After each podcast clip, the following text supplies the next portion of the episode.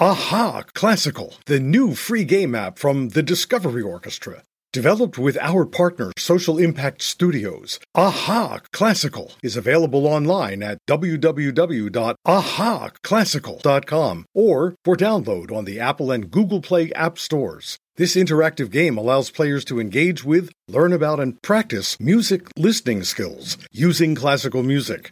Content is presented in quests that focus on specific composers and musical works. Accessible by all ages and skill levels, each quest includes quizzes to test your skills, as well as bonus content to be unlocked. New quests will be added to continue the adventure, so try out Aha Classical today and learn how to listen better.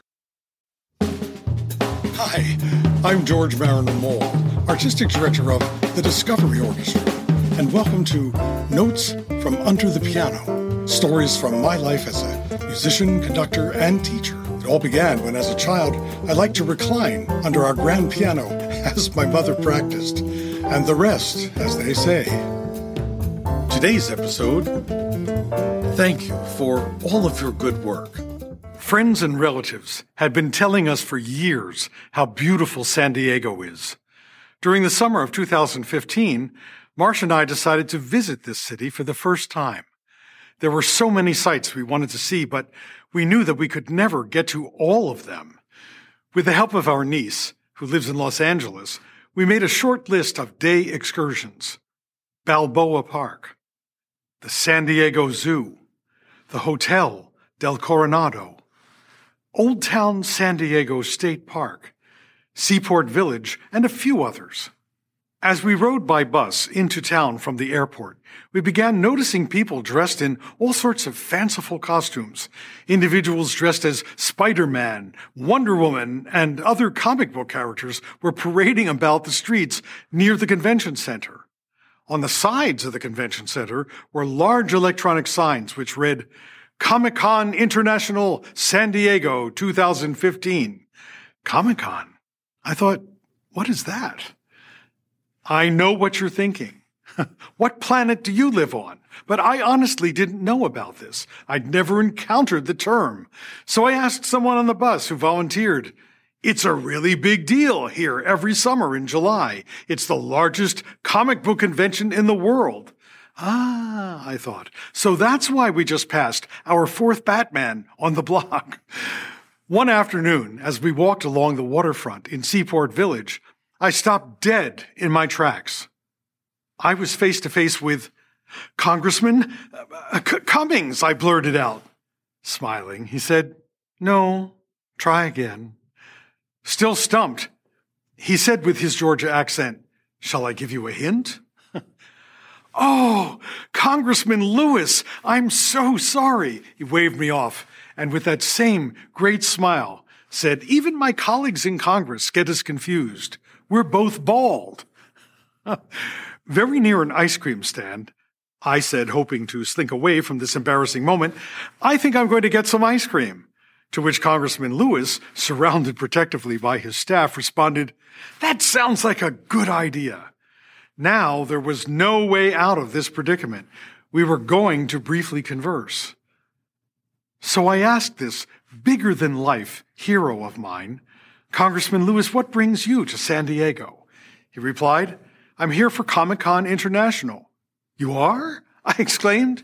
Yes. I've just written and published a series of comic books on the civil rights movement, hoping to make this history appealing to a younger generation. And as he proudly showed me one of them, he said, I'm out here to publicize and autograph copies. What brings you and your wife to San Diego? Oh, just vacationing. It's our first time here. And where do you live? New Jersey. And what do you do in New Jersey? I offered what for me was an atypical, highly abbreviated version of what I do. Well, that's very interesting, he said. If you have time, come and check out our booth at the convention center. I gingerly added, if I may, I'd like to send you a DVD of one of the Discovery Orchestra's public television shows. His last response to me, fine, I'd like that. Awestruck, it began to sink in that I'd just spoken with John Lewis, the John Lewis, who had known, worked with, and marched with Dr. Martin Luther King Jr. I'd been face to face with John Lewis, a person I so greatly admired, who'd been so severely beaten on the Edmund Pettus Bridge when I was just in high school. Marcia and I didn't make it back to the convention center before it was time to leave San Diego and take the Amtrak train north along the California coast to Los Angeles to visit our niece Rebecca and family. Back in New Jersey in early August, I immediately sent a DVD of our Discover Beethoven's Fifth public television show and an accompanying page about the Discovery Orchestra to Congressman Lewis's office in Washington. Several weeks later, I received a copy of his book, Walking with the Wind, a memoir of the movement, with the following inscription To George Marriner Maull, thank you for all your good work. With faith and hope, John Lewis, August 18th, 2015. John Lewis was thanking me for all my good work? It seemed almost incredulous, but that's the kind of man he was humble, kind, generous, and courageous of spirit. How can we ever thank John Lewis enough for all of his good work?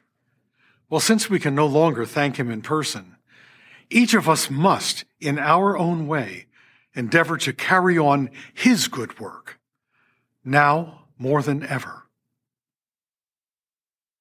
Notes from Under the Piano is produced by the Discovery Orchestra and Midnight Media Group. Our theme music is Rocky Mountain Samba by Dan Creasy. Lead sponsors are Judy Musicant and Hugh Clark and the Kosloski Family Foundation. Major sponsors are David and Ellen Williams. This episode is also available in video format on the Discovery Orchestra's YouTube channel. Please rate, review, and subscribe to this podcast and share it with friends.